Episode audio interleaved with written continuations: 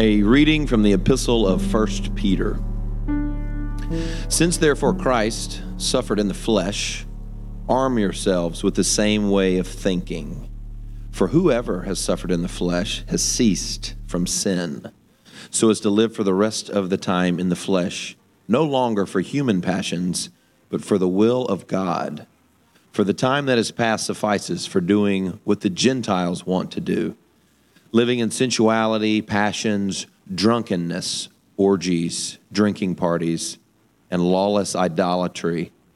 With respect to this, they are surprised when you do not join them in the same flood of debauchery, and they malign you. But they will give account to him who is ready to judge the living and the dead. For this is why the gospel was preached, even to those who are dead, that though judged in the flesh the way people are, they might live in the spirit the way God does. The end of all things is at hand. Therefore, be self-control, self-controlled and sober-minded for the sake of your prayers. Above all, keep loving one another earnestly, since love covers a multitude of sins. Show hospitality to one another without grumbling. As each has received a gift, use it to serve one another as good stewards of God's varied grace. Whoever speaks, as one who speaks oracles of God. Whoever serves, as one who serves by the strength that God supplies, in order that in everything God may be glorified through Jesus Christ. To him belong glory and dominion forever and ever. Amen. The word of the Lord. All right, well, good morning again. As uh, as you can probably tell, our giant of a head pastor is not here this morning. Um, he is off in London with a few of our oversight team members as they're at a leadership conference. And thankfully, he left me with this scripture to preach this morning, the student guide, to talk about drunkenness and parties and sexual promiscuity. So um, it's a it's a crazy passage. And uh, I'm excited to be able to preach it because I think there's something in it for all of us in this room, including myself. And so uh, before I get started, let me say a quick word of prayer. Father, we just thank you so much for your grace and your love that fills this room and fills our lives, Father. God, I just pray that my words would become your words and that your words would be alive and active like a two-edged sword, God. That our hearts and minds would be changed and transformed to, to honor you in a better and better way. Help us to be more like you. In Jesus' name we pray. Amen. Amen. So I have a question for you to start off. Have you ever done something difficult for the sake of better health? Now, Daniel Island seems to be pretty mindful in Charleston in general, pretty mindful of health and wellness. And I wonder, have you ever done something difficult for the sake of better health? In the first service, after service, someone came to us and said, I really wanted to yell, kale. And so have you ever had to, to eat kale or whatever it may be? I know for, for my wife and I, we got married and moved here five days later. And as we were trying to start this life together, we were trying to figure out how we were going to work out, when we were going to work out, because we want to be uh, healthy people. We want to be fit people. And uh, for my wife, she's a kindergarten teacher. And I'm a morning person, she's an afternoon person, and she was trying to work out in the afternoons, but being a kindergarten teacher and wrangling, which she may not would say that, but wrangling kindergartners all day, once she got home, working out was not going to happen because she was dead tired. And so she has switched to being a morning workout, and so she is living this difficult life in the mornings of trying to be healthy, and that's what works for her. For me, I'm okay with working out in the mornings. It works, but you know, it's not just about working out that makes you healthy. It's not just about working out and lifting weights that gives you a well life. Well, she makes me these little shots in the morning, or she was making these shots. I didn't last long on them. And it's uh, apple cider vinegar and like four or five other things. And it is the most disgusting thing I have ever, ever drank before in my life. And I wonder, have, have you guys ever done this? And she, she would say, she'd make them, I would I would do the shot, and then it'd be like a demon was coming out of me uh, because it w- it was absolutely terrible. She still does them. I have since. I will be healthy some other way.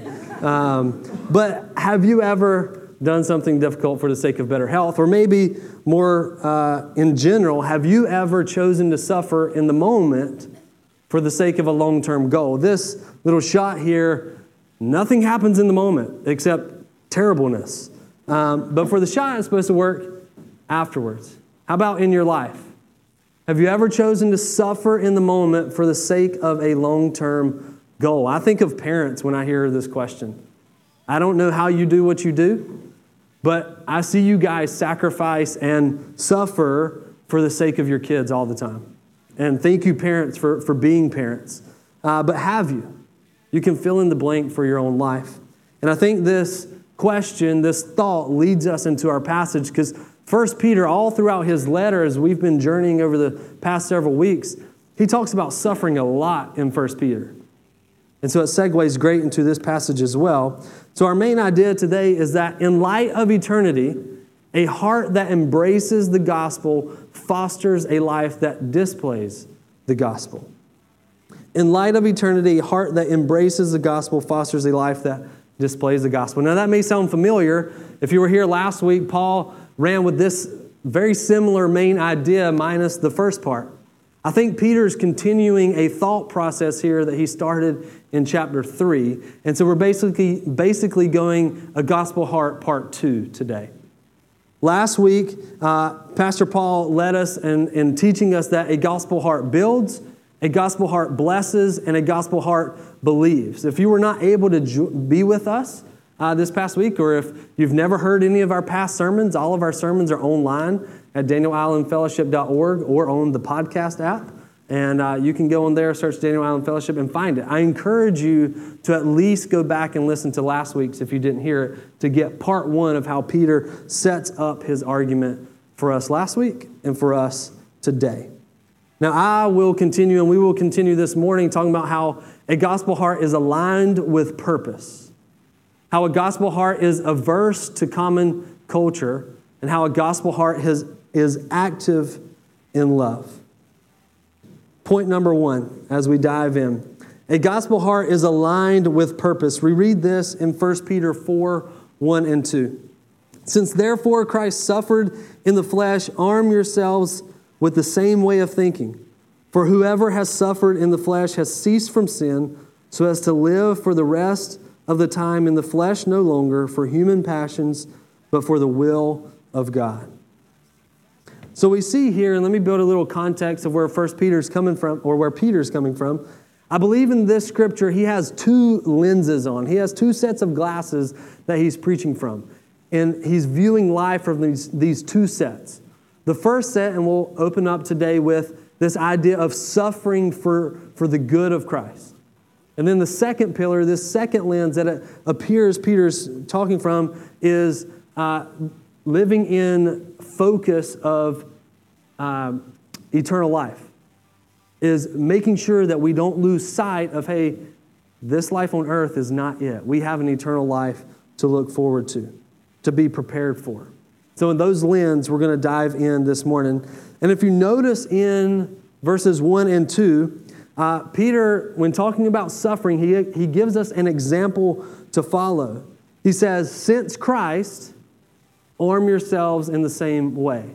Since Christ suffered in this manner, or thought about suffering in this mindset, you also arm yourselves in the same way. I think he's saying that our purpose is to imitate Christ in suffering. If we look at Christ and if we look at how he suffered, he embraced it.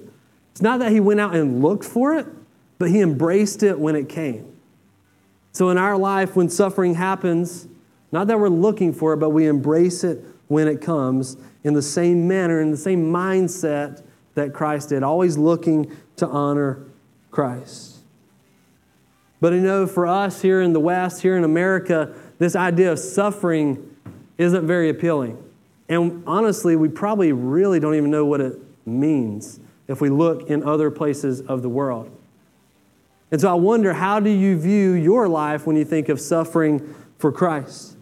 It can be a hard idea for us. Listen to how David Helm puts it. He puts it this way.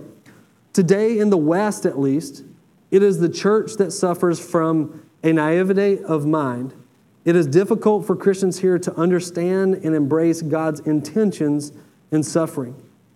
We prefer a gospel in which God gives us healthy bodies and bulging wallets. And we too readily think that material blessing is the entitled reward of the gospel. To put it bluntly, the democratized West expects Jesus, comfort, ease, and acceptance from the world. Is that how you're living? Is that your mindset to suffering? Is that your, hey, I have no concept of suffering. I just see the good things. I'm striving for the good things. And it's not that there's something wrong with striving for good things. It's not that there's something wrong with striving for uh, a better life.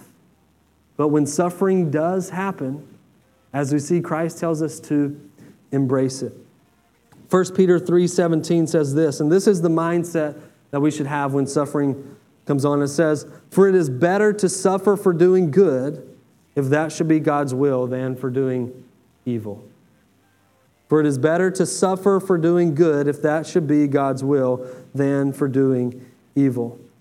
Sometimes in this world that we live in, in the culture, as we'll talk about in just a minute, we can be ridiculed, we can be made fun of, we can have people come against us for living for God. And Peter here is saying that in the same way that Christ uh, searched out the good in suffering, we should as well. And we should embrace suffering as we're following, as we're living a life towards God's will. In Hebrews eleven twenty-six, speaking of Moses, the author writes this, "For he considered the reproach because of the Messiah to be greater wealth than the treasures of Egypt, since his attention was on the reward." Are we so focused on getting the good that when suffering happens, we think ill towards God instead of embracing it as Moses did, as many other Christians today do, as maybe you do as well? But whenever suffering does come, we should embrace it. We should embrace it. Is your mindset to no longer live for human desires, but God's, even if it leads to suffering? That's point number one. Point number two, we see a gospel heart is averse to common culture. Now, just to make sure that, you know, I, I, I hope I have the right definition for this word. I'm expecting to have the right definition for this word, but uh, averse means to have a strong dislike or to be in opposition to. Peter here is saying in his context that, hey, there's some things going on, and you heard the list earlier, and we'll read about it again in just a minute. There's some things going on in the culture today that you should not be a part of. And I think that's a very clear message for us. We can look in our culture, we can look in our society and see where God is saying, hey, that is not my will for your life. You participating in that, what may seem good at the moment, that's not going to lead to flourishing in your life. And we need to be averse. We need to be in opposition to the common culture that is against Christ. We read this in First Peter four three. It says, "For the time that is past suffices for doing what the Gentiles want to do, living in sensuality, passions, drunkenness, orgies, drinking parties, and lawless idolatry." And so the question is, what in your life needs to be done away with? What seems to be good? Because in this culture, that seems to be good. In our culture, that list of things may seem to be good. And yet Peter is saying that's not what leads to flourishing. Jesus is saying that's not what leads to flourishing and living this life for Christ, amongst other sins. And so what in your life needs to be done away with? I would love to read a story to you guys uh, from this guy, and I'm going to read this guy's name, and sorry if I butcher it, um, but he's a Danish philosopher, and this is uh, the danger of not putting away those sins, of not putting away that are averse to God. It says, the Danish philosopher Soren Kierkegaard tells a parable of the disastrous effects of not putting to death the desires of the flesh, of failing to leave a way of life behind. One springtime, a duck was flying over his friends northward across Europe. During the flight, he came down in a barnyard where there were tame ducks. He enjoyed some of their corn. He stayed for an hour and then for a day. One week passed, and before he knew it, a month had gone by. He loved the good food, so he stayed all summer long. One autumn day, when the same wild ducks were winging their way southward again, they passed overhead, and the duck on the ground heard their cries. He was filled with a strange thrill and joy, and he desired to fly with them once again. With a great flapping of wings, he rose in the air to rejoin his old comrades in flight. But he found that his good fare had made him so soft and heavy that he could rise no higher than the eaves of the barn. He dropped back again into the barnyard and said to himself, "Oh well, my life is safe here and the food is good." Every spring and autumn, when he heard the wild ducks honking, his eyes would gleam for a moment and he would begin flapping his wings. But finally the day came when the wild ducks flew overhead, uttering their cries, but the duck on the ground paid no attention. In fact, the duck failed to hear them at all. David Helm continues, he says, "What an apt parable for the church in our time. As Christians, too many of us have feasted for too long on the pleasant fare of this world has to offer. We too easily forget that the time past was enough. We forget that we are still far away from home. We haven't arrived at our destination yet. Sadly, many go on day by day unfazed by the gospel thought that as we feed on the husk of this world, we demonstrate that we think too little of the delights that await us in heaven. Peter says to us, 'Enough, rise up, O men of God, have done with the lesser things.'" Have done with the lesser things. Have be done with the things that separate you from Christ. Not because it's a set of rules to follow, but it's a, it's a way of life to flourish in God.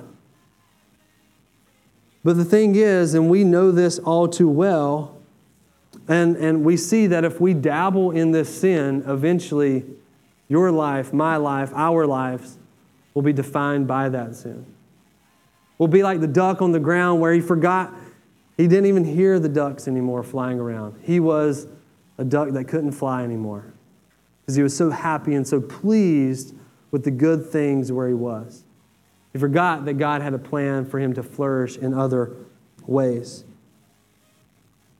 And we forget to see how this uh, continues. And we read this in First Peter four, three through four. And this is the Message translation, because as we put this lifestyle away, as we start to mold our lives into being more and more like Christ, a change happens in our life. And there's something that takes place. There's a consequence, or there's a fallback to it. Here's what it says in First Peter three through four.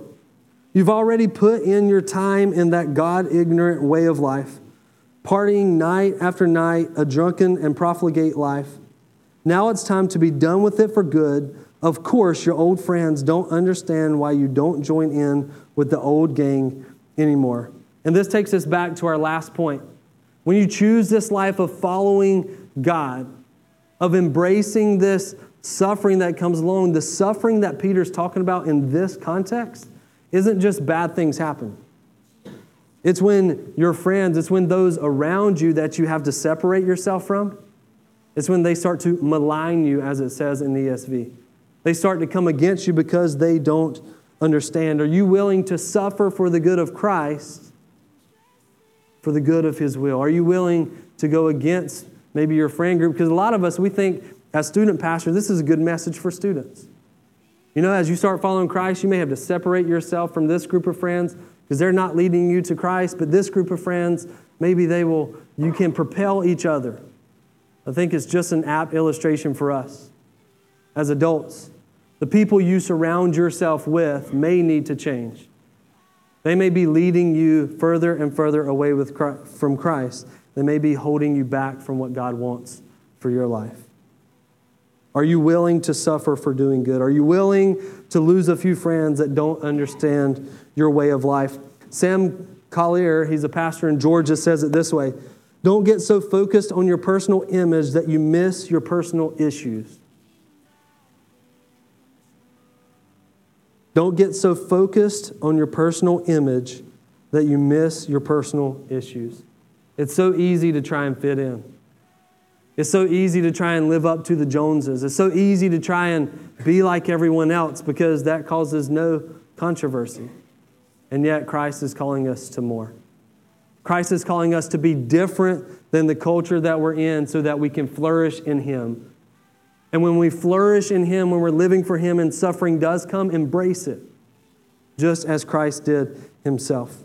Peter's saying enough is enough. Imitate Christ. Do away with your sinful acts. And this leads us into the next half of Scripture and into that second pillar that I talked about earlier. The second pillar of, of the first pillar was embracing suffering in the same mindset that Christ did. And then the second pillar is that we need to view our life in view of eternity. We need to focus on eternity. We don't need to forget it. This is how the passage continues. It says, "But they will give account to him who is ready to judge the living and the dead. For this is why the gospel was preached even to those who are dead, that though judged in the flesh the way people are, they might live in the spirit the way God does. The end of all things is at hand. Therefore, be self-controlled and sober-minded for the sake of your prayers." And we see this view. Peter takes this turn here of looking and viewing towards the end times. And I do this illustration with the kids. I've done it several times. This is a Francis Chan illustration. Um, and I just want you to think about this rope as your life. This rope as your life here. And I've, if you're a student, you know where I'm going with this. I've done it a little different way. Uh, but view this as your life. View this as your life here on earth, your life here in eternity. But then I want you to think about this little red piece on the end. This red piece on the end represents your time here on earth. And we all know that for people, this can be cut short. We know that some can live longer than expected. We don't know when our time will be called, but this represents your life here on earth. And oftentimes we forget to make decisions and to make choices and to parent our kids and to do this or do that in view of how it will impact our eternity. Have you been doing that? Have you been so focused on living the best life here that you forget about making choices and decisions about living the best life here? Because, in honesty, some churches can go too far and they can preach hell and judgment, all that, all they want to and too much, and some churches can never talk about it. But judgment's coming. A day of being held accountable for our actions here in this red part of life is coming when we'll stand before Christ, and we'll be sent one, we'll be sent a couple ways here. So how are you making choices and decisions in this part of your life to affect and impact this part of your life? Peter here is saying that we need to consider our eternal lives whenever we're living this life, whenever we are going to suffer, whenever we're living.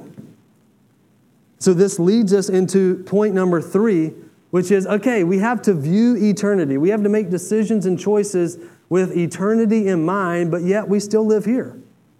Yet we still have to make choices. We still have to, you know, am I? Should I just go and look for all the bad things to happen? How should I live here? And I believe Peter is urging us, and Christ is urging us today, that a gospel heart is active in love. You can live your best life in eternity and your best life here on earth if you will love. The greatest commandment, to love. Our scripture continues and says, "Above all, keep loving one another earnestly, since love covers a multitude of sins. Show hospitality to one another without grumbling. As each has received a gift, use it to serve one another. As good stewards, as good stewards of God's varied grace, whoever speaks as one who speaks oracles of God, whoever serves as one who serves by the strength that God supplies, in order that in everything God may be glorified through Jesus Christ. To him belong glory and dominion forever and ever. Amen." We see that we should live a, a our, our gospel heart, our lives should emanate, should be active in love. That's how we live today. That's how we embrace suffering. That's how we live. We live a gospel heart active in love. We, we, we read this in Luke ten. It says, "And he answered, 'You shall love the Lord your God with all your heart, with all your soul, and with all your strength, and with all your mind, and your neighbor as yourself.'" Choose love. Serve God. Love in order to honor God. We see that we should love the Lord with all our heart, and likewise we should love our neighbor. You can't love your neighbor without loving God, and you can't love God without loving your neighbor. So as you continue this life, as you continue to make choices and decisions, as you continue to embrace the suffering that's going to come, choose love in all that you do. This last portion of Scripture could use a whole sermon series for, and we can't dive all the way in this morning. And so choose love, and love so that God will be given all the honor. Today, we talked about how a gospel heart is aligned with purpose. And our purpose is to imitate Christ, to have the mindset of Christ in all that we do. The gospel heart is averse to common culture. We should be a little different.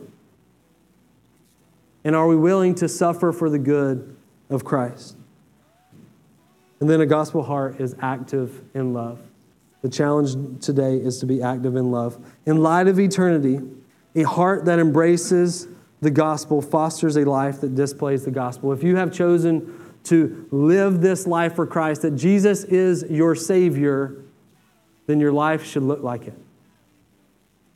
Your life should look like it. Your life should be a display of the gospel. Is it? Is your life a display of the gospel? Let me pray. Father, today we give you the glory and the honor. We're so thankful for the good that you bring in our life.